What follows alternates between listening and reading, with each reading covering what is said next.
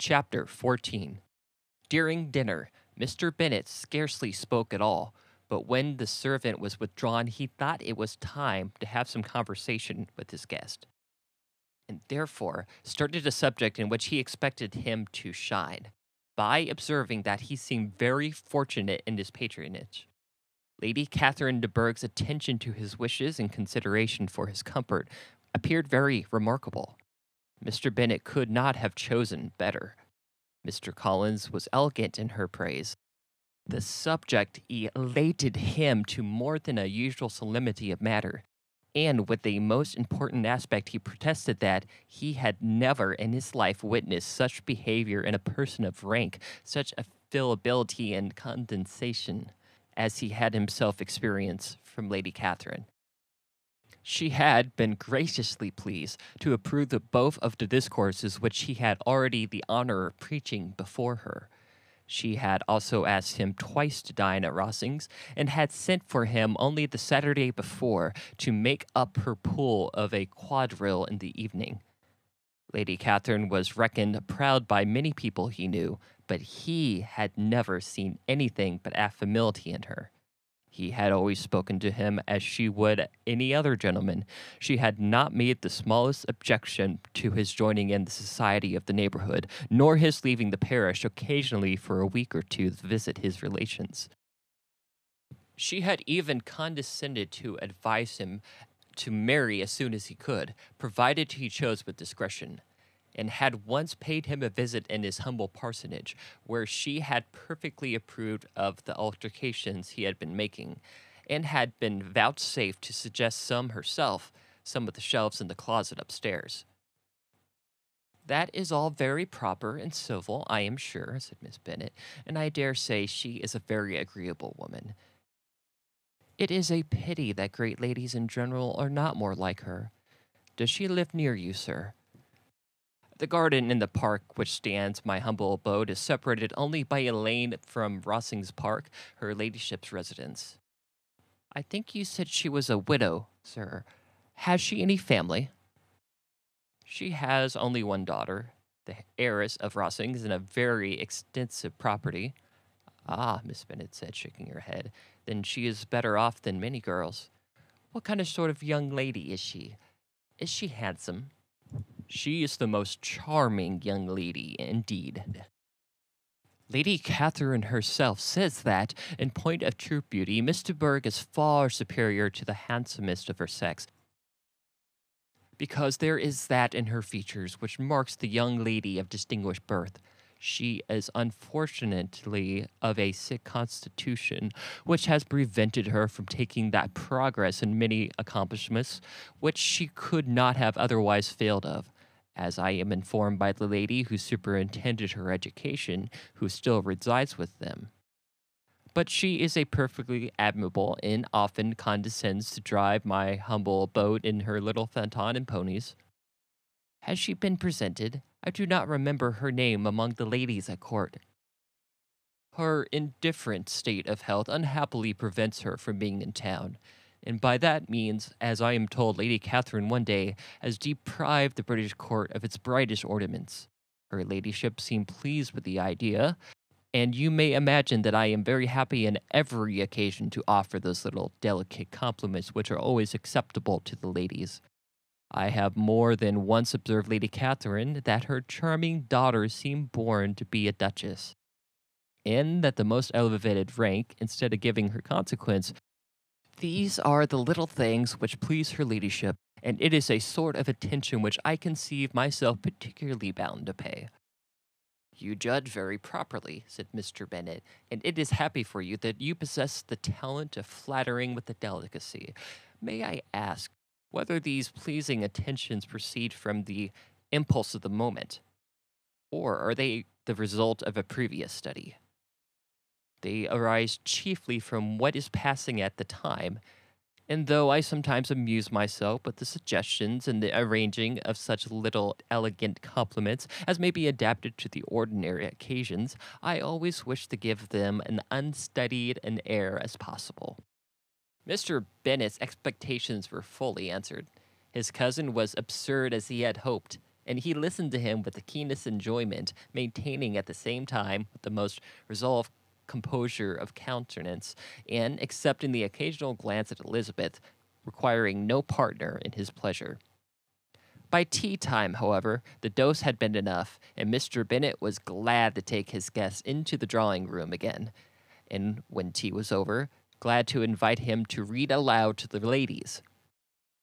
Mr. Collins was readily assented, and a book was produced. But on beholding it, for everything announced it to be from a circulating library, he started back and, begging for a pardon, protested that he never read novels. Kitty stared at him, and Lydia exclaimed. Other books were produced, but after some deliberation, he chose Fordyce's sermons, Lydia gaped as she opened the volume, and before he had, with a very monotonous solemnity, read three pages, she had interrupted him with, You know, Mamma, that my Uncle Phelps talks of turning away Richard, and if he does, Colonel Forster will hire him. My aunt told me herself on Saturday.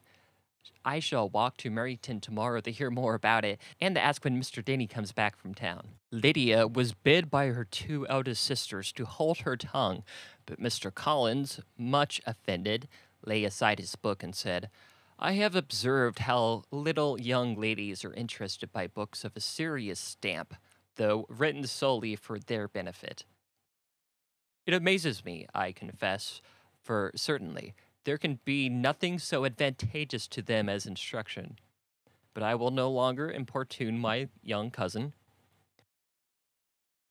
Then turning to Mr. Bennet, he offered himself as his antagonist at backgammon. Mr. Bennet accepted the challenge, observing that he had acted very wisely in leaving the girls to their own trifling amusements. Miss Bennet and her daughters apologized most civilly for Lydia's interruptance and promised it should not occur again if he would resume his book.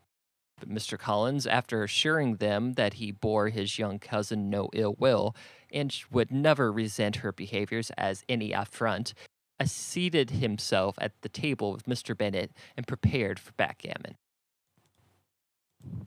Chapter 15 Mr. Collins was not a sensible man, and the deficiency of nature had been but little assisted by education or society, the greatest part of his life having spent under the guidance of an illiterate and miserly father. And though he belonged to one of the universities, he had merely kept the necessary terms without forming it to any useful acquaintance. The subjection in which his father had brought him up had originally given him great humility of manner, but it was now a great deal counteracted by the self conceit of a weak head, living in retirement, and the consequences feelings of early and unexpected prosperity. A fortune chance had recommended him to Lady Catherine de Bourgh when the living of Hunsford was vacant, and the respect for which he felt for her high rank, and his veneration for her as his patroness, mingling with a very good opinion of himself, of his authority as a clergyman, his right as a rector made him altogether a mixture of pride and obsequiousness, self importance and humility. Having now a good house and a very sufficient income, he intended to marry, and in seeking a reconciliation with the Longbourn family, he had a wife in view, as he meant to choose one of the daughters if he found them as handsome and admirable as they were represented by common report. This was his plan of amends of atonement for inheriting their father's estate. He thought it was an excellent one, full of eligibility and suitableness, and excessively generous and disinterested on his own part. The next morning, however, made an altercation, for in a quarter of an hour's tete a tete with Miss Bennet before breakfast, a conversation beginning with his parsonage house and leading naturally to the avowment of his hopes that a mistress might be found for it at Longbourn, produced from her, amid a very complaintive smiles and general encouragement, a caution against the very Jane that he had fixed on. As to her younger daughters, she could not take it upon herself to say, she could not positively answer. But she did not know any prepossession of her eldest daughter. She must just mention. She felt it incumbent on her to hint was likely very soon to be engaged. Mr. Collins had only to change from Jane to Elizabeth, and it was soon done. and done with Miss Bennet stirring the fire. Elizabeth, equally to Jane in birth and beauty, succeeded her, of course. Miss Bennet treasured up the hint and trusted that she might soon have two daughters married, and the man whom she could not bear to speak of the day before was now in her high good graces. Lydia's intention walking the Meryton was not forgotten. Every sister except Mary agreed to go with her, and Mr. Collins was to attend them at the request of Mr. Bennet, who was most anxious to get rid of him and have his library to himself for thither Mr. Collins had followed him after breakfast, and there he would continue, nominally engaged with one of the largest folios in the collection, but really talking to Mr. Bennet with little cessation of his house and his garden at Hunsford. Doing such things discomposed Mr. Bennet exceedingly. In his library, he had always been sure of leisure and tranquillity. And though prepared, as he told Elizabeth, to meet with folly and conceit in every other room of the house, he was used to be free from them there. His civility, therefore, was most prompt in inviting Mr. Collins to join his daughters in their walk, and Mr. Collins, being in fact much better fitted for a walker than a reader, was extremely pleased to close his large book and go. And pumping nothings on his side and civil assents on that of his cousins, their time passed till they entered Meryton. The attention of the younger ones was then no longer to be gained by him. Their eyes were immediately wandering up the street in a quest to the officers, and nothing less than a very smart bonnet indeed, or really a new muslin in a shop window, could recall them. But the attention of every lady was soon caught by a young man whom they had never seen before, of the most gentlemanlike appearance, walking with another officer on the other side of the way, the officer was the very Mr. Denny concerning whose return from London Lydia came to inquire, and he bowed as they passed. All were struck with the stranger's air, all wondered who he could be, and Kitty and Lydia, determined, if possible, to find out, led the way across the street, under pretense of wanting something in an opposite shop and fortunately had just gained the pavement when the two gentlemen turning back had reached the same spot. Mr. Denny addressed them directly and entreated permission to introduce his friend, Mr. Wickham, who had returned with him the day before from town and was happy to say he had accepted a commission in their corps. His appearance was greatly in his favor. He had all the best parts of beauty, a fine countenance, and a good figure, and a very pleasing address. The introduction was followed up on his side by a happy readiness of conversation, a readiness at the same time perfectly correct and unassuming the whole party was still standing and talking to each other very agreeable. When the sound of horses drew their notice, and Darcy and Bingley were seen riding down the street.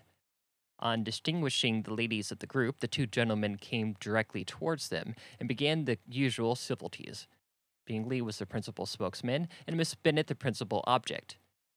He was then, he said, on his way to Longbourn on purpose to inquire after her. Mr. Darcy collaborated it with a bow, and was beginning to determine not to fix his eyes on Elizabeth when they were suddenly arrested by the sight of the stranger. And Elizabeth, happening to see the countenance of both as they looked at each other, was all astonishment at the effort of the meeting. Both changed color. One looked white, the other red. Mr. Wickham, after a few moments, touched his hat, a salutation which Mr. Darcy had just deemed to return. What could be the meaning of it? In another minute, Mr. Bingley, but without seeming to have noticed what had passed, took leave and rode on with his friend. Mr. Denny and Mr. Wickham walked with the young ladies to the door of Mr. Phelps's house, and then made their bows in spite of Miss Lydia's pressing entreaties that they should come in, and even in spite of Miss Phelps throwing up the parlor window and loudly seconding the invitation.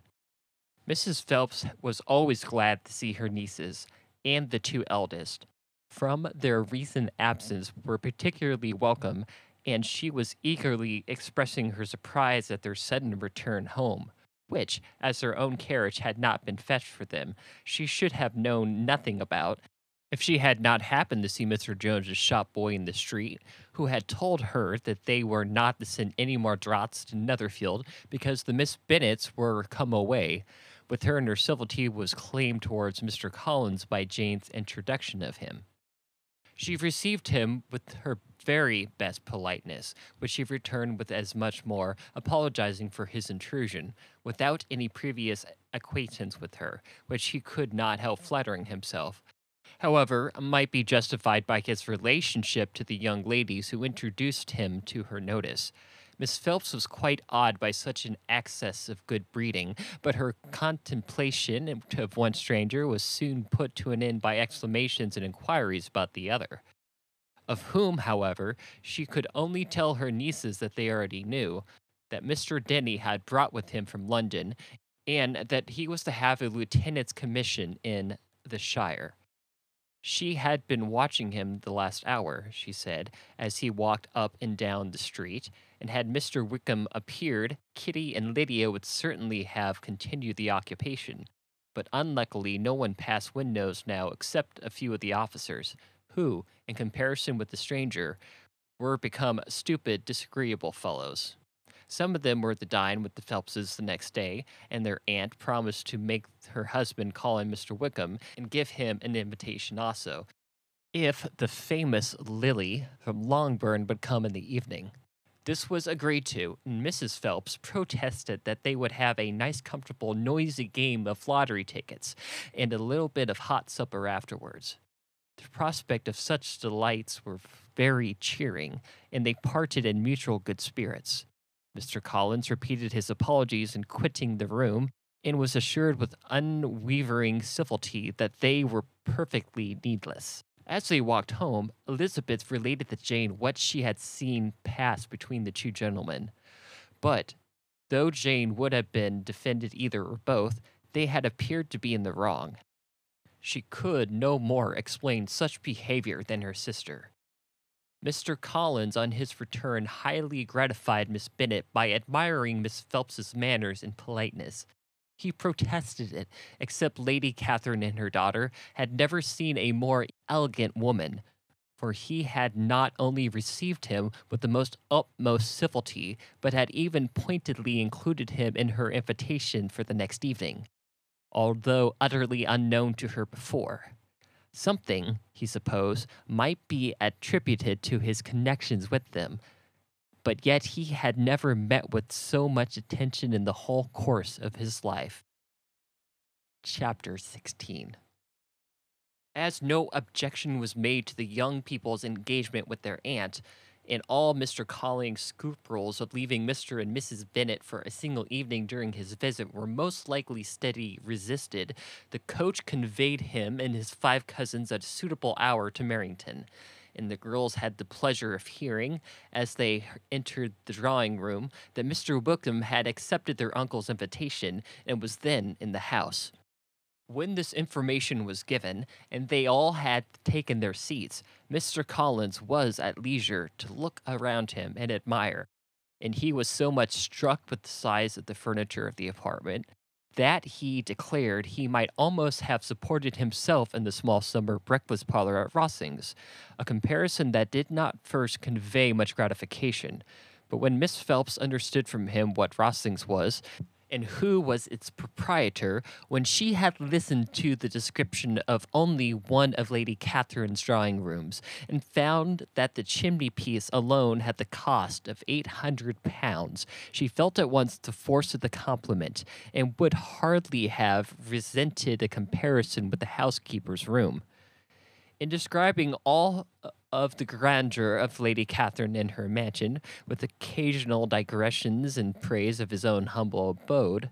All the improvements it was receiving, he was happily employed until the gentlemen joined them, and he found in Miss Phelps a very attentive listener, whose opinion of his conscience increased with what she heard, and who was resolving to retail it among her neighbors as soon as she could. To the girls, who could not listen to their cousin, and who had nothing to do but wish for an instrument and examine their own indifferent imitations of china on the mantelpiece, the interval of waiting appeared very long. It was over at last, however. The gentleman did approach, and when Mr. Wickham walked into the room, Elizabeth felt that she had neither been seeing him before nor thinking of him since with the smallest degree of unreasonable admiration. The officers of the Shire were in general a very credible gentleman's set, and the best of them were the present party. But Mr. Wickham was far beyond them all in person, countenance, air, and walk, as they were superior to the broad faced, stuffy Uncle Phelps, breathing port wine, who followed them into the room. Mr. Wickham was the happy man towards whom almost every female eye was turned, and Elizabeth was the happy woman by whom he finally seated himself, and the agreeable manner in which he immediately fell into conversation, though it was only on its being a wet night, made her feel the commonest, dullest, most thoroughbred topic might be rendered interesting by the skill of the speaker. With such rivals for the notice of the fair in Mr. Wickham and the officers, Mr. Collins seemed to sink into insignificance. As to the young ladies, he certainly was nothing, but he had still at intervals a kind listener in Mrs. Phelps, and was, by her watchfulness, most abundantly supplied with coffee and muffin. When the card tables were placed, he had the opportunity of obliging her in return by sitting down to whist.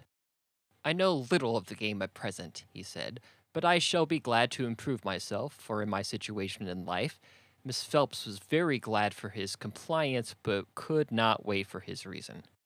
Mr. Wickham did not play at whist, and, with ready delight, he was received at the other table between Elizabeth and Lydia. At first, there seemed danger of Lydia's engrossing him entirely, for she was a most determined talker, but likewise extremely fond of lottery tickets. She soon grew too much interested in the game, too eager in making bets and exclaiming after prizes to have attention for anyone in particular. Allowing for the common demands of the game, Mr. Wickham was therefore at leisure to talk to Elizabeth, and she was very willing to hear him out. Though what she chiefly wished to hear, she could not hope to be told the history of his acquaintance with Mr. Darcy. She dared not even mention that gentleman. Her curiosity, however, was unexpectedly relieved. Mr. Wickham began the subject himself. He inquired how Netherfield was from Merrington, and after receiving her answer, asking in a hesitantly manner how long Mr. Darcy had been staying there. About a month, said Elizabeth, and then, unwilling to let the subject drop, added, He is a man of very large property in Derbyshire, I understand. Yes, replied Mr. Wickham, his estate there is a noble one, a clear ten thousand per annum. You could not have met with a person more capable of giving you certain information on that head than myself, for I have been connected with this family in a particular manner from my infancy. Elizabeth could not but look surprised. Well, you may be surprised, Miss Bennet, at such an assertion, after seeing, as you probably might, the very cold manner of our meeting yesterday. Are you much acquainted with Mr. Darcy? As much as I ever wish to be, cried Elizabeth very warmly. I have spent four days in the same house with him, and I think him very disagreeable. I have no right to give my opinion, said Wickham, as to being his agreeable or otherwise. I am not qualified to form one. I have known him too long and too well to be a fair judge. It is impossible for me to be impartial but I believe your opinion of him would be in general astonished, and perhaps you would not express it quite so strongly anywhere else. Here you are in your own family. Here, upon my word, I will say no more here than I might say in any house in the neighborhood except Netherfield. He is not likable at all at Hertfordshire. Everyone is disgusted with his pride. You will not find him more favorably spoken of by anyone. I cannot pretend to be sorry, said Wickham after a short interruption, that he or any other man should not be estimated beyond their deserts, but with him I do believe it does not often happen. The world is blinded by his fortune and consequence, or frightened by his high and imposing manners, and sees him only as he chooses to be seen. I should take him, even on my slight acquaintance, to be an ill tempered man, Wickham only shook his head. I wonder, he said, at the next opportunity of speaking, whether he is likely to be in the country much longer. I do not know at all, but I heard nothing of his going away when I was at Netherfield. I hope your plans in favor of the Shire will not be affected by his being in the neighborhood. Oh, no, it is not for me to be driven away by Mr. Darcy. If he wishes to avoid seeing me, he must go. But we are not on friendly terms. And it always gives me pain to meet him, but I have no reason for avoiding him but what I might proclaim before all the world a sense of very great ill usage and most painful regrets of his being at what he is. His father, Miss Bennet, the late Mr. Darcy, was one of the best men that ever breathed and the truest friend I ever had. And I can never be in company with this Darcy without being grieved by a soul of a thousand tender recollections.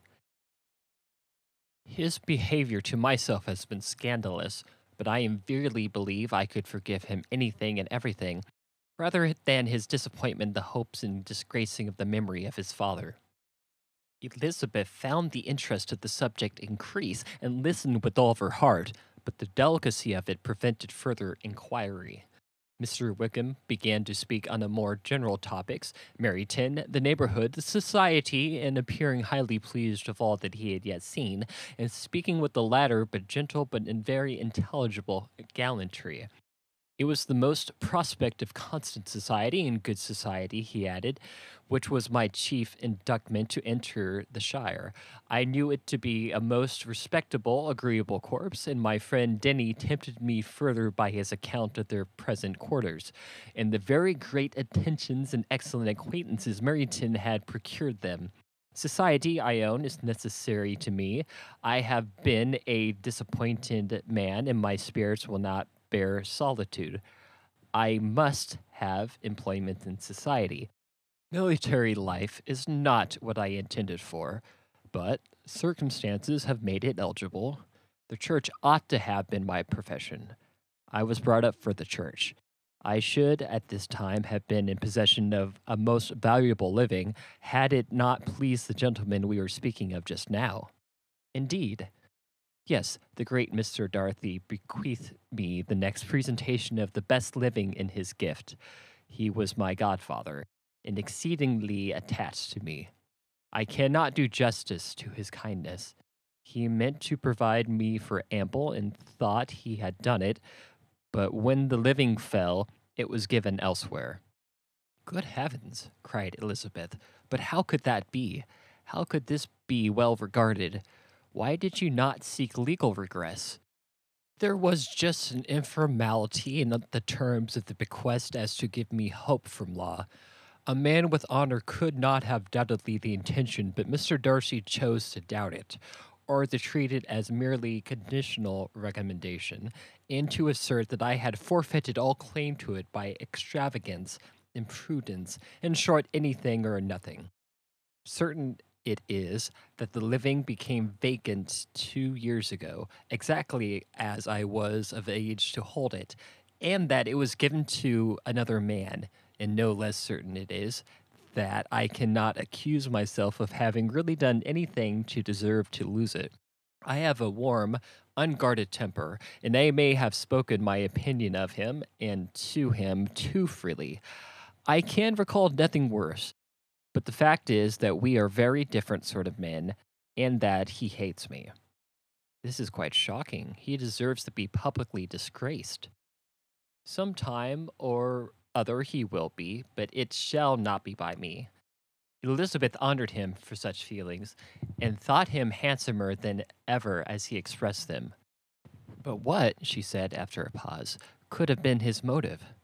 What could have induced him to behave so cruelly?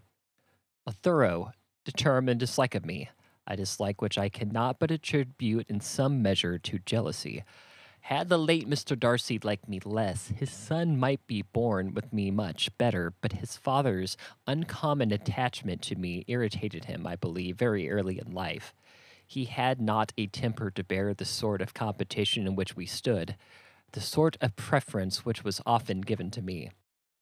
I had not thought Mr. Darcy so bad at this, though I have never liked him. I had not thought so very ill of him.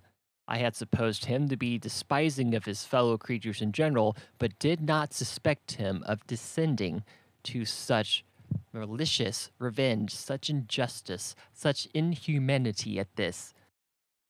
After a few minutes' reflection, however, she continued, I do remember his boasting one day at Netherfield, and the implacity of his resentments, of having an unforgiving temper. His disposition must be dreadful. I will not trust myself on the subject, replied Wickham. I can hardly be just to him.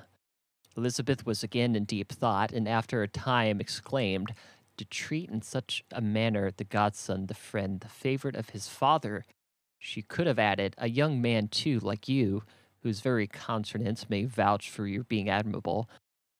But she contented with herself, and one, too, who had probably seen this companion from childhood, connected together, as I think you said, in the closest manner.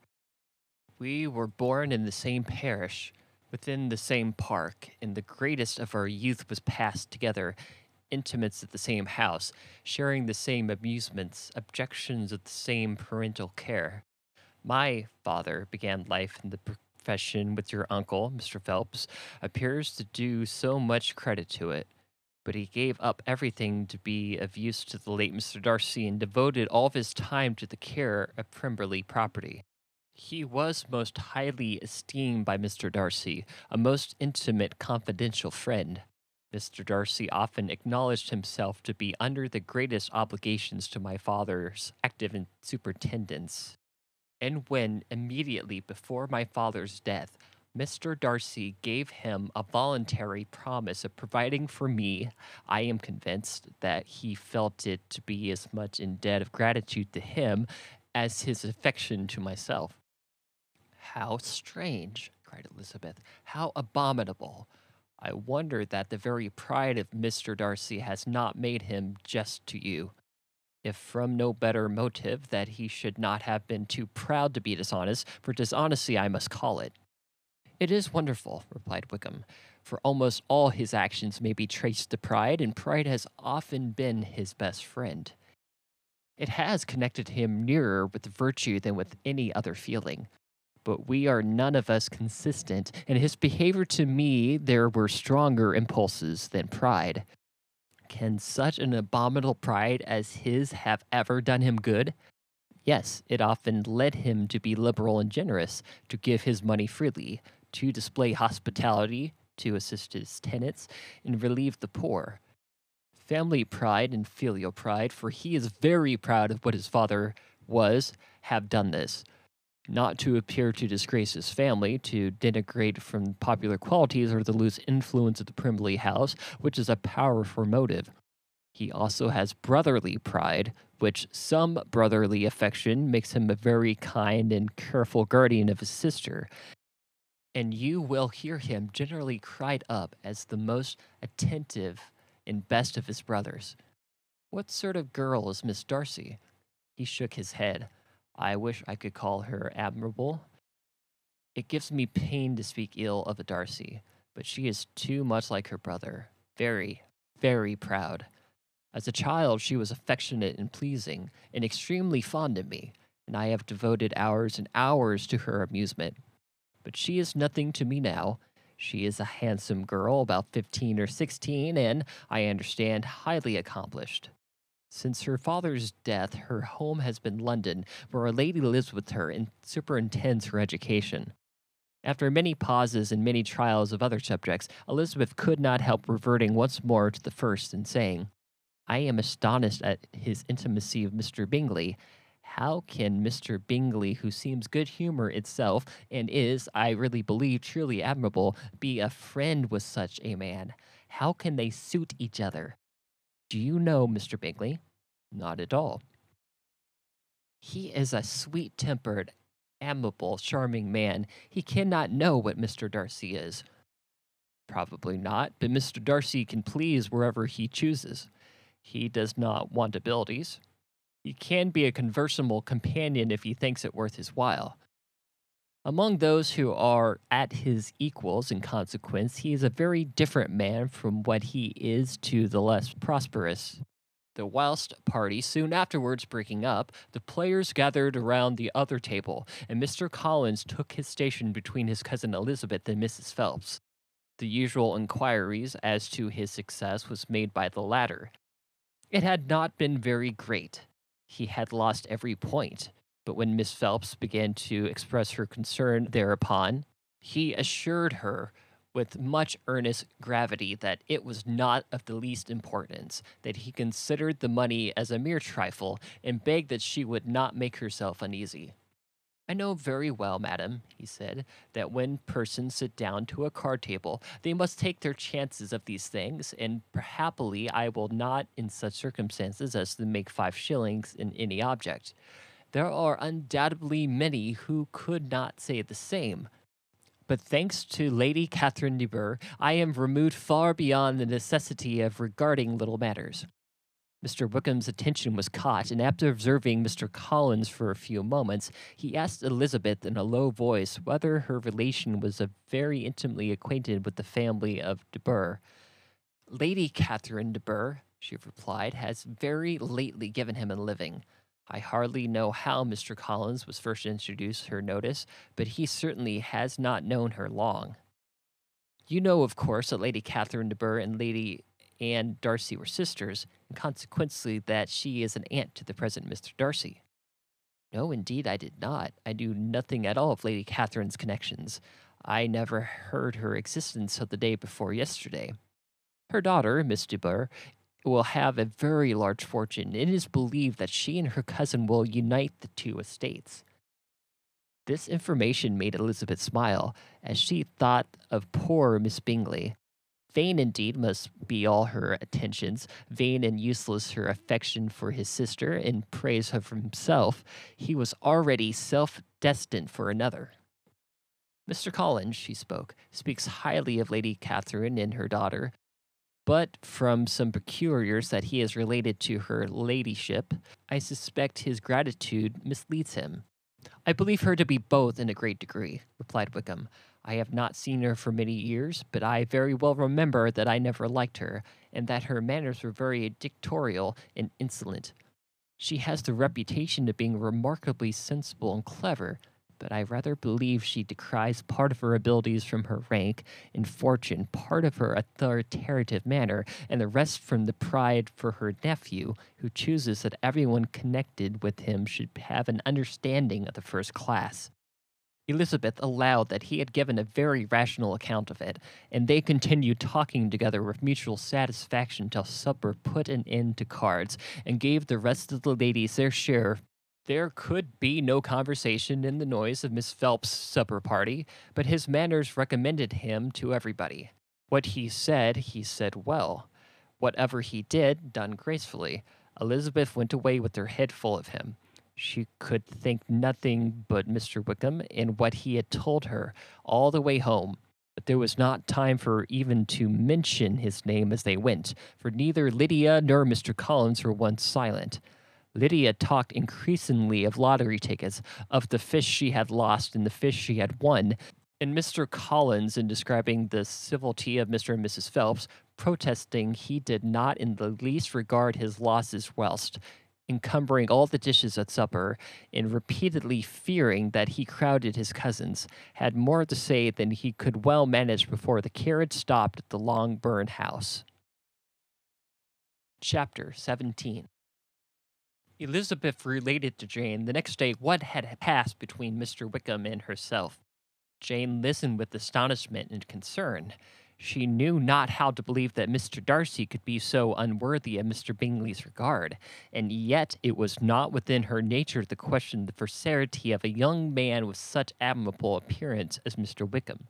The possibility of having his endured such kindness was enough to interest all her tender feelings and nothing remained therefore to be done but to think well of them both, to defend the conduct of either, and to throw the account of accident or mistake or whatever could not otherwise be explained. They have both, she said, been deceived, I dare say, in some way or another, of which we can form no idea. Interested people have perhaps misrepresented to each other. It is, in short, impossible for us to conjecture the causes or circumstances which may have alienated them, without the actual blame on either side. Very true indeed. And now, my dear Jane, What do you got to say on behalf of the interested people who probably have been concerned in the business? Do clear them, too, or we shall be obliged to think ill of someone. Laugh as you choose, but you will not laugh me out of my opinion. My dearest Lizzie, do but consider in what a disgraceful light it places Mr. Darcy to be treating his father's favorite in such a manner, one of whom his father had promised to provide for. It is impossible. No man of common humility, no man who had any value for his character could be capable of it. Can his most intimate friends be so excessively deceived on him? Oh, no. I can much more easily believe Mr. Bingley being imposed on than that Mr. Wickham should invent such a history of himself as he gave me last night. Names, facts, everything mentioned, without ceremony. If it is not to be so, let Mr. Darcy contradict it. Besides, there is truth in his looks. It is difficult indeed. It is distressing. One does not know what to think. I beg your pardon, one knows exactly what to think. But Jane could think with certainty on only one point. He had been imposed on, would have much to suffer when the affair became public. The two young ladies were summoned from the shrubbery where this conversation paused by the arrival of the very persons of whom they had been speaking. Mr. Bingley and his sisters came to give their personal invitation for the long expected ball at Netherfield, which was fixed for the following Tuesday. The ladies were delighted to see their dear friend again, called it an age since they had met, and repeatedly asked what she had been doing with herself since their separation. To the rest of the family, they paid little attention, avoiding Miss Bennet as much as possible, saying not much to Elizabeth, and nothing at all to the others. They were soon gone, again rising from their seats with an activity which took their brother by surprise, and hurrying off as meagre to escape from Miss Bennet's civilities. The prospect of the Netherfield ball was extremely agreeable to every female at the house. Miss Bennet chose to consider it given as a compliment to her eldest daughter, who was particularly flattered by receiving the invitation from Mr. Bingley himself instead of a ceremonious card.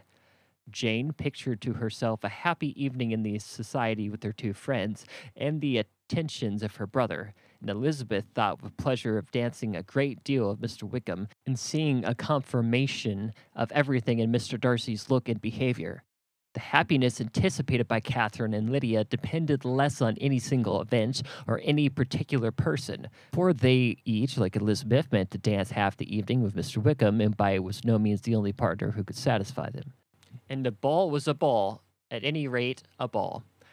Even though Mary could assure her family that she had no disinclination for it. While I have my mornings to myself, said she, it is enough. I think it is of no sacrifice to join occasionally in the evening engagements. Society has claims on us all, and I profess myself one of those who consider the intervals of recreation and amusement as desirable for everybody. Elizabeth's spirits were so high on this occasion that though she did not often speak unnecessarily to Mr. Collins, she could not help asking him whether he intended to accept Mr. Bingley's invitation, and if he did, whether he would think it proper to join him in the evening's amusement. And she was rather surprised to find that he had entertained no scruple whatsoever on that head, and was very far from dreading a rebuke from either the art Bishop or Lady Catherine de Bourgh by venturing to dance. I am by no means of the opinion, I assure you, he said, that a ball of this kind given by a young man of character is to respectable people can have any evil tendency. I am so far from objecting to dancing myself that I hope to be honored with the hands of all my fair cousins in the course of the evening, and I take this opportunity of soliciting yours, Miss Elizabeth, for the first two dances especially, a preference which I trust my cousin Jane will attribute to the right cause, and not to any disrespect for her. Elizabeth felt herself completely taken in. She had fully proposed to be engaged by Mr. Wickham for those very dances, and to have Mr. Collins instead. Her liveliness had never been worse timed. There was no help for it, however. Mr. Wickham's happiness and her own were perforce delayed a little longer, and Mr. Collins' proposal accepted with as good of grace as she could. She was not better pleased with his gallantry from the idea it suggested of something more. It now first struck her that she was selected from among her sisters as worthy of being mistress of Hunsford Parsonage and of assisting to form a quadrille table at Rosings in the absence of more eligible visitors. The idea soon reached the convention, as she observed in his increasingly civilities towards herself, and heard his frequent attempt at a compliment on her wit and vivacity. And though more astonished than gratified herself by this effect of her charms, it was not long enough before her mother gave her to understand the probability of their marriage extremely agreeable to her. Elizabeth, however, did not choose to take the hint, being well aware that a serious dispute must be the consequence of any reply. Mr. Collins might never make the offer. Till he did, it was useless to quarrel about him.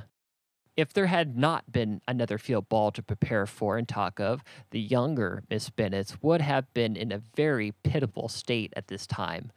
For from the day of the invitation to the day of the ball, there was such an accession of rain and prevented their walking to Meryton once. No aunt, no officers, no news could be sought after. The very shew roses for Netherfield were gotten by proxy.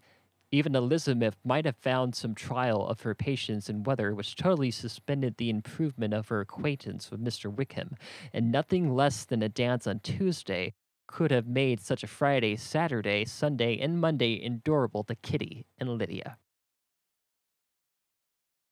Chapter 18 Till Elizabeth entered the drawing room at Netherfield, and looked in vain for Mr. Wickham among the cluster of red coats there assembled, a doubt on his being present had never occurred to her. The certainty of meeting him had not been checked by any of those recollections that might not unreasonably have alarmed her. She had dressed with more than the usual care, and prepared in the highest spirits for the conquest that all remained unsettled of his heart, and trusting that it was not more than he might be won in the course of the evening. But in an instant, the dreadful suspicion of his purposely admitted for Mr. Darcy's pleasure in the Bingleys' invitation to the officers, and though this was not exactly the case, the absolute fact of his absence was pronounced by his friend Denny, to whom Lydia eagerly applied, and who told them that Wickham had been obligated to go down town on business the day before and was not yet returned, adding with a significant smile, I do not imagine his business would have called him away just now if he had not wanted to avoid a certain gentleman here. This part of his intelligence, though unheard by Lydia, was caught by Elizabeth, and, as it assured her that Darcy was not least answerable for Wickham's absence, then, if her first surmise had been just, every feeling of displeasure against the former was so sharpened by the immediate disappointment that she could hardly reply with tolerable civility to polite inquiries which he directed afterwards approach to make. Attendance, forbearance, patience with Darcy was injury to Wickham.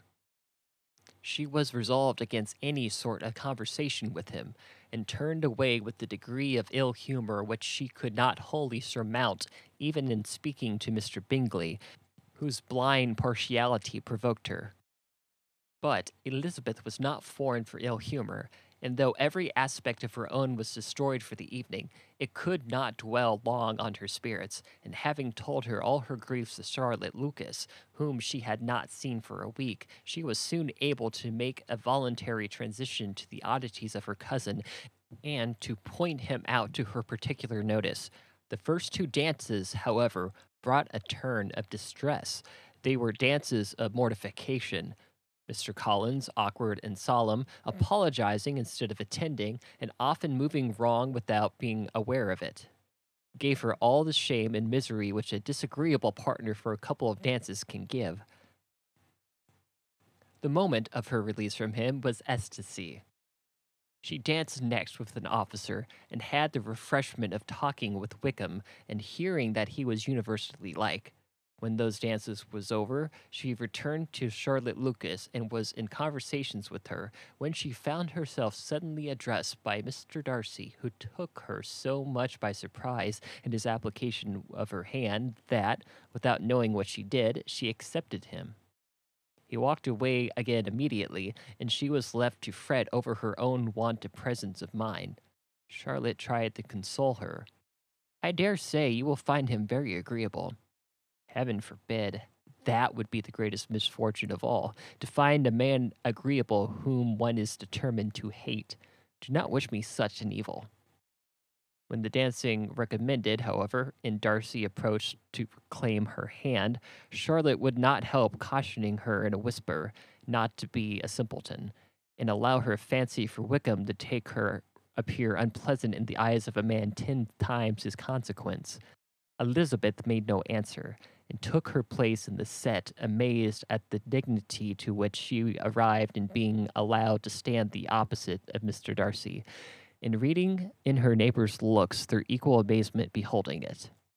They stood for some time without speaking a word, and she began to imagine that their silence was about to last through the two dances, and at first it was resolved not to break it, till suddenly fancying that it would be the greater punishment to her partner to oblige him to talk, she made some slight observation on the dance.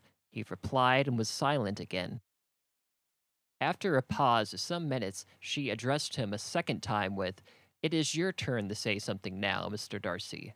I talked about the dance. You ought to make some sort of remark on the size of the room or the number of couples. He smiled and assured her that whatever she wished him to say should be said. Very well, that reply will do for the present. Perhaps by and by I may observe that private balls are much pleasanter than public ones. But now we may be silent. Do you talk by rule then while you are dancing? Sometimes. One must speak a little, you know. It would look odd to be entirely silent for a half hour together and yet for the advantage of some conversation ought to be arranged as so they may have the trouble of saying as little as possible. Are you consulting your own feelings in the present case, or do you imagine that you are gratifying mine? Both, replied Elizabeth archly, for I have always seen a great similarity in the turn of our minds. We are each from an unsocial, tactum disposition, unwilling to speak unless we expect to say something that will amaze the whole room and will be handed down to posterity with all the eclat of a proverb. There is no striking resemblance of your own character, I am sure, he said. How near it may be to mine, I cannot pretend to say. You think it is a faithful portrait, no doubtably. I must not decide on my own performance. He made no answer, and they were again silent till they had gone down the dance. And when he asked her if she and her sisters did not very often walk to Meryton, she answered in the affirmative, and, unable to resist the temptation, added, When you met us there the other day, we had just been forming a new acquaintance. The effect was immediate. A deeper shade of hauteur overspread his features, but said not a word, and Elizabeth, though blaming herself for her own weakness, could not go on. At length Darcy spoke, and in a constrained manner said, Mr. Wickham is blessed with such happy manners as he may ensure his making friends, whether he may be equally capable of retaining them is less certain. He has been so unlucky to lose your friendship, replied Elizabeth with emphasis, and in a manner which he is likely to suffer from all his life. Darcy made no answer and seemed desirous of changing the subject. At that moment, Sir William Lucas appeared close to them, meaning to pass through to set to the other side of the room.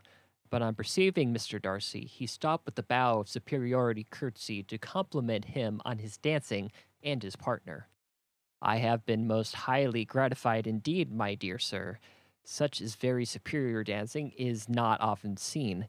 It is evident to you belong to the first circles.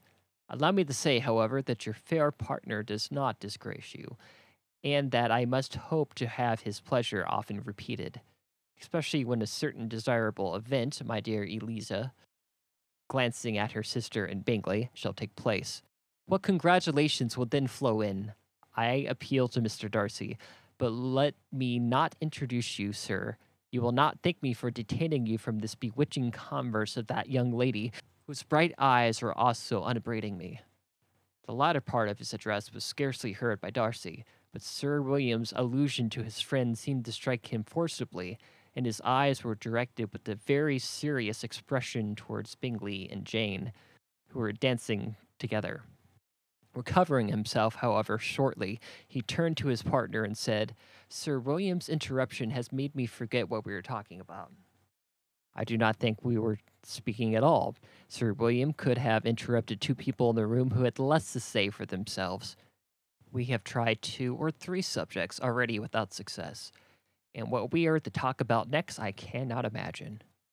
What do you think of books? he said, smiling. Books? Oh, no.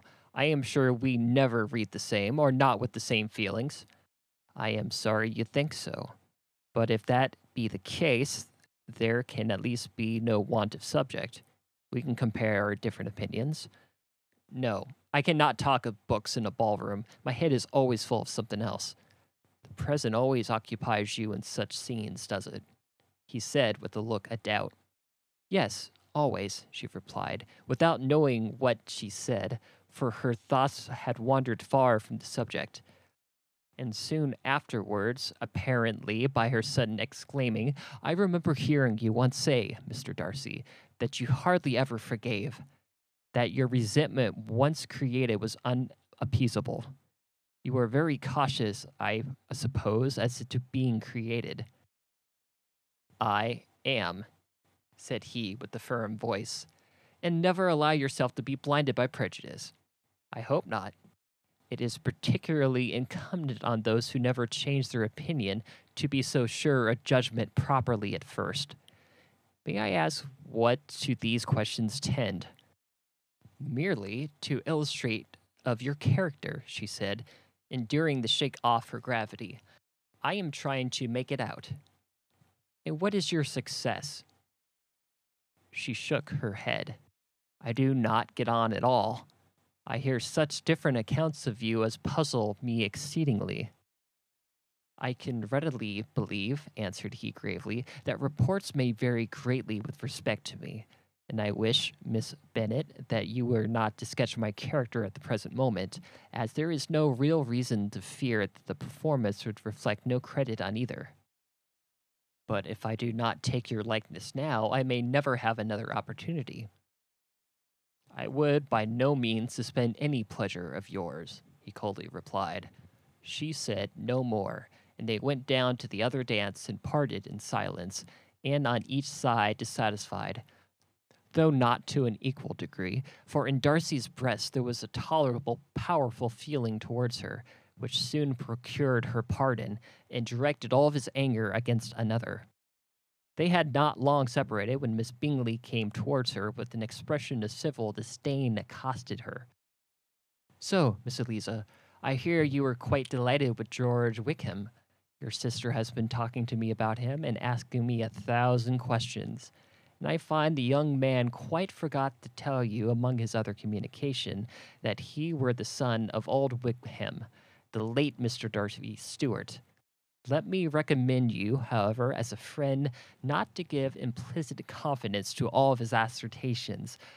As for using Mr. Darcy's using him ill, it is perfectly false. For, on the contrary, he has always been remarkably kind to him, though George Wickham has treated Mr. Darcy in the most infamous manner. I do not know the peculiars, but I know very well that Mr. Darcy is not the least to blame that he cannot bear to hear George Wickham mentioned, and that though my brother thought that he could not well avoid including him this invitation to the officers, he was exceedingly glad to find that he had taken himself out of the way. I pity you, Eliza, for this discovery of your favorite's guilt, but really, considering his descent, one could not expect so much better.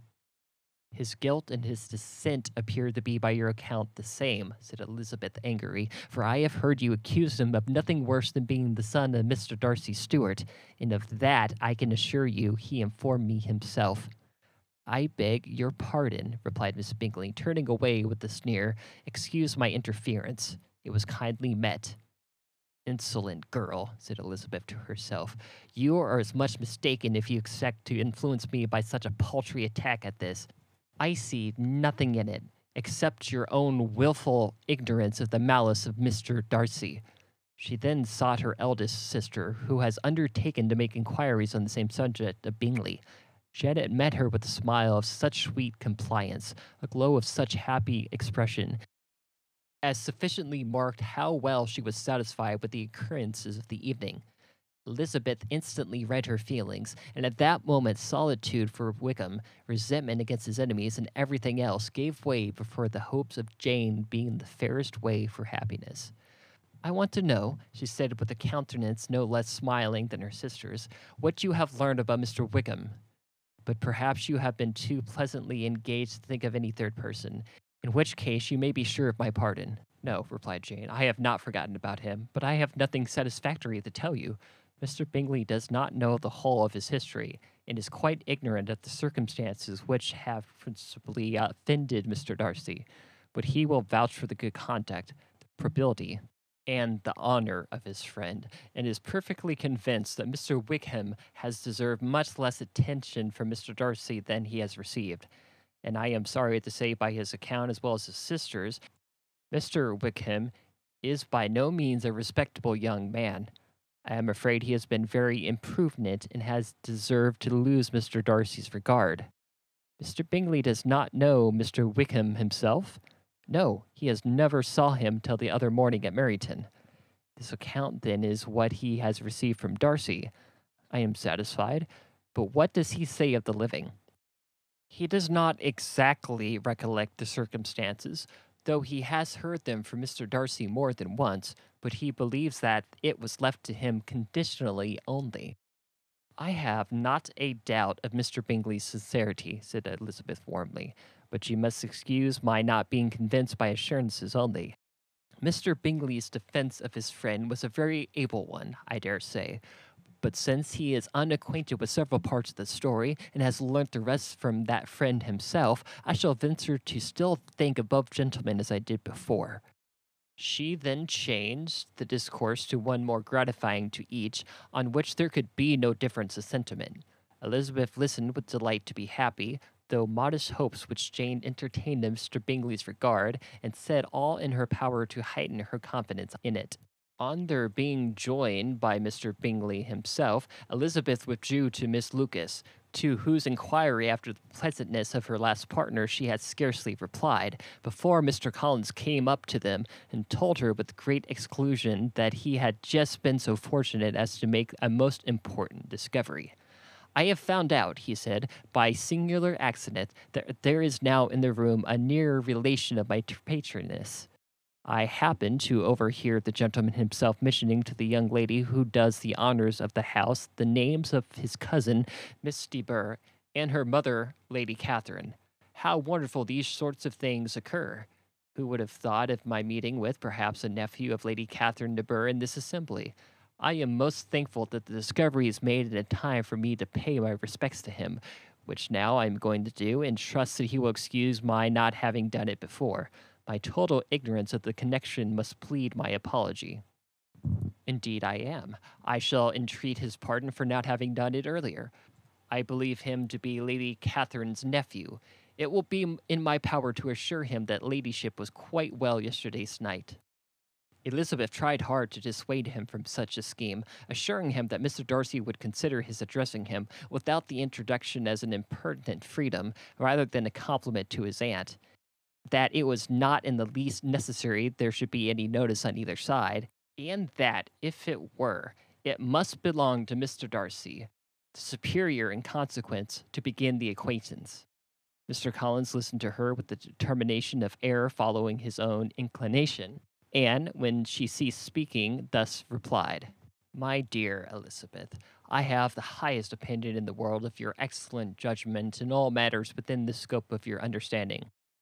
But permit me to say, there must be a wide difference between the established forms of ceremony among the laity, and those which regulate the clergy, for give me leave to observe that I consider the clerical office as an equal point of dignity with the highest rank in the kingdom, provided that a proper humility of behavior is at the same time maintained.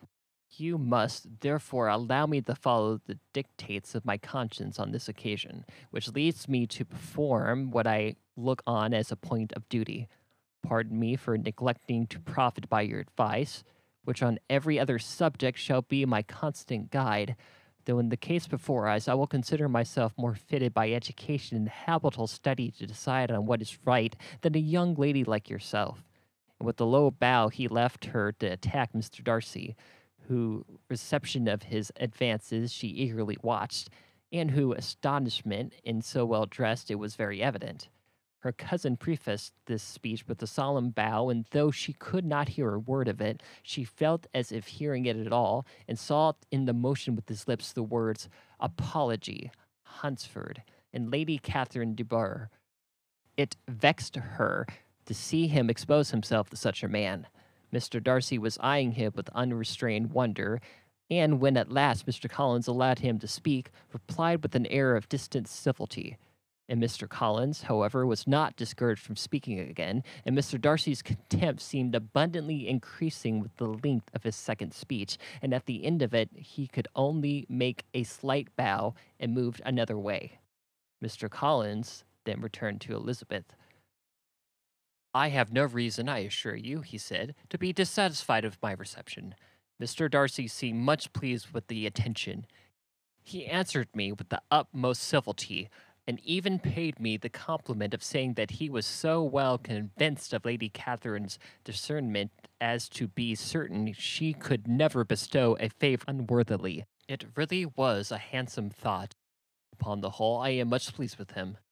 As Elizabeth had no longer any interest of her own to pursue, she turned her attention almost entirely on her sister and Mr. Bingley, and the train of agreeable reflections which her observations gave birth to which made her perhaps almost as happy as Jane, saw her in an ideal settled in that very house, in all the felicity which a marriage and a true affection could bestow, and she felt capable, under such circumstances, of enduring even to like Bingley's two sisters.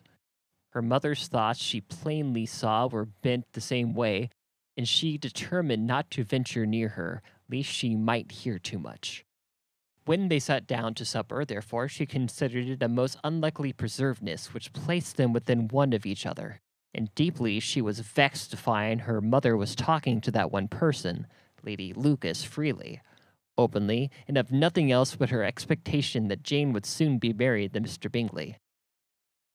It was an animating subject, and Miss Bennet seemed to be incapable of fatigue while enumerating the advantages of the match. His being such a charming young man, so rich and living but three miles from them, was the first points of self regulation. And then it was such a comfort to think how fond the two sisters were of Jane, and to be certain that they must desire the connection as much as she could. It was, moreover, such a promising thing for her younger daughters, as Jane marrying so greatly must throw them in the way of other rich men, and lastly, it was so pleasant at her time of life to be able to consign her single daughters to the care of their sister, that she might not be obligated to go into company more than she liked. It was necessity to make the circumstances a matter of pleasure, because on such occasions it is the etiquette. But no one was less likely than Miss Bennet to find comfort in staying home at any period of her life. She concluded with many good wishes that Lady Lucas might be soon equally fortunate, though evidently and triumphantly believing there was no chance of it. In vain did Elizabeth endure to check the rapidity of her mother's words, or persuade her to describe her felicity in a less audible whisper. For, to her inexpressible vexation, she could perceive that the chief of it was overheard by Mr. Darcy, who sat opposite to them. Her mother only scolded her for being nonsensical. What is Mr. Darcy to me, pray, that I should be afraid of him? I am sure we ought him no particular civility as being obliged to say nothing he may not like to hear. For heaven's sake, madam, speak lower. What advantage can it be for you to offend Mr. Darcy? You will never recommend yourself to his friend by doing so. Nothing that she could say, however, had any influence. Her mother would talk of her views in the same intelligible tone. Elizabeth blushed and blushed again with shame and vexation. She could not help frequently glancing her eye at Mr. Darcy, who at every glance convinced her of what she dreaded. For though he was not always looking at her mother, she was convinced that his attention was invariably fixed by her. The expression on his face changed gradually from indignant content to composed and steady gravity. At length, however, Miss Bennet had no more to say, and Lady Lucas, who had been very long yawning at the repetition of delights which she saw no likelihood of sharing, was left to the comforts of cold ham and chicken. Elizabeth now began to revive, but not long was the interval of tranquillity, for, when supper was over, singing was talked of, and she had the mortification of seeing Mary, after very little entreaty, preparing to oblige the company. By many significant looks and silent entreaties, she did endure to prevent such a proof of compliance, but in vain. Mary would not understand them. Such an opportunity of exhibiting was delightful to her, and she began her song. Elizabeth's eyes were fixed on her with the most painful sensations, and she watched her progress through the several stanzas with an impatience which was very ill rewarded at their close. For Mary, on receiving amongst the thanks at the table, the hint of a hope that she might be prevailed on to favor them again. After the pause of half a minute began another. Mary's powers were by no means fitted for such a display. Her voice was too weak, and her manner affected. Elizabeth was in agonies. She looked to Jane to see how she bore it. Jane was very composed and talking to Bingley. She looked at his two sisters and saw them making signs of derision at each other, and at Darcy, who continued, however, imperturbably grave. He looked at her father to entreat his interference, lest Mary should be singing all night. He took the hint, and when Mary had finished her second song, said aloud, That will do extremely well, child. You have delighted us all long enough. Let the other young ladies have time to exhibit. Mary, though pretending not to hear, somewhat disconcerted, and Elizabeth, sorry for her and sorry for her father's speech, was afraid her anxiety had done no good. Others of the party were now applied to. If I, said Mr. Collins, were so fortunate as to be able to sing, I should have a great pleasure, for I, in obliging the company with an air, for I consider music as a very innocent diversion, and perfectly compatible with the profession of a clergyman. I do not mean, however, to assert that we can be justified in devoting too much of our time to music, for there are certainly other things to be attended to. The rector of a parish has most to do. In the first place, he must take such an agreement for tithes and may be beneficial to himself and not offend his patron. He must write his own sermons and the time that remains will not be too much of his parish duties, and take care of the improvement of his dwelling, which he cannot be excused from making as comfortable as possible. And I do not think it light important that he should have attention and conciliatory manner towards everyone, especially towards those whom he owns his improvement. I could not acquit him of that duty, nor could I think well of the man who would admit an occasion of testifying his respect towards any one connected with the family. And with the bow to Mr. Darcy, he concluded his speech, which had been spoken so loud as to be heard by half the room. Many stared, many smiled, but no one looked more amused than Mr. Bennet himself, while his wife seriously commended Mr. Collins for having spoken so sensibly, and observed in a half whisper to Lady Lucas that he was a remarkably clever, good kind of young man.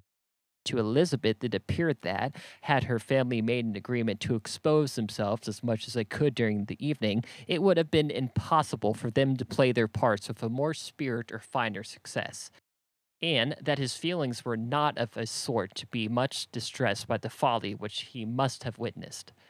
That his two sisters and Mr. Darcy, however, should have an opportunity of ridiculing her relations was bad enough, and she could not determine whether the silent contempt of the gentlemen or the insolent smiles of the ladies were more intolerable. The rest of the evening brought her little amusement. She was teased by Mr. Collins, who continued most perseveringly by her side, and though he could not prevail on her to dance with him again, put it out of her power to dance with others. In vain, she did entreat him to stand with somebody else and offer to introduce him to any young lady in the room. He assured her that, as to dancing, he was perfectly indifferent to it, that his chief object was by delicate intentions to recommend himself to her, and that he should therefore make a point of reclining close to her the whole evening. There was no arguing upon such a project. She owed her greatest relief to her friend Miss Lucas, who often joined them and good naturedly engaged Mr. Collins' conversations to herself. She was at least free from the offense of Mr. Darcy's further notice, though often standing within a very short distance of her, quite disengaged, he never came near enough to speak. She felt it to be the probable consequence of her allusions to Mr. Wickham, and rejoiced in it. The Longbourn party were the last of all the company to depart, and by a maneuver of Miss Bennet, had to wait for their carriage a quarter of an hour after everyone else was gone, which gave them time to see how heartily they were wished away by some of the family. Miss Hurst and her sister scarcely opened their mouths except to complain of fatigue, and were evidently impatient to have the house to themselves. They repulsed at every attempt of Miss Bennet at conversation, and by doing so threw a languor over the whole party, which was very little relieved by the long speeches of Mr. Collins, who was complimenting Mr. Bingley and his sisters on the elegance of their entertainment, and the hospitality and the politeness which had marked their behaviour to their guests. Darcy said nothing at all. Mr. Bennet, in equal silence, was enjoying the scene. Mr. Bingley and Jane were standing together, a little detached from the rest, and talking only to each other. Elizabeth preserved as steadily a silence as either Miss Hurst or Miss Bingley, and even Lydia was too much fatigued to utter more than the occasional exclamation of, Lord, how tired I am, accompanied by a violent yawn. When at length they arose to take leave, Miss Bennet was the most pressingly civil in her hopes of seeing the whole family soon at Longbourn. They addressed herself especially to Mr. Bingley to ensure how happy he would make them by eating a family dinner with them at any time, without the ceremony of a formal invitation. Bingley was all grateful pleasure, and he readily engaged for taking the earliest opportunity of waiting on her, and after his return from London, whether he was obliged to go the next day for a short time. Mrs. Bennet was perfectly satisfied, and quitted the house under the delightful persuasion that, allowing for the necessary preparations of settlements, new carriages, and wedding clothes, she should undoubtedly see her daughter settled at Netherfield in the course of three or four months. Of having another daughter married to Mr. Collins, she thought with equal certainty, and with consideration, though not equal pleasure. Elizabeth was the least dear to her of all of her children, and though the man and the match were quite good enough for her, the worth of each was eclipsed by Mr. Bingley in Netherfield.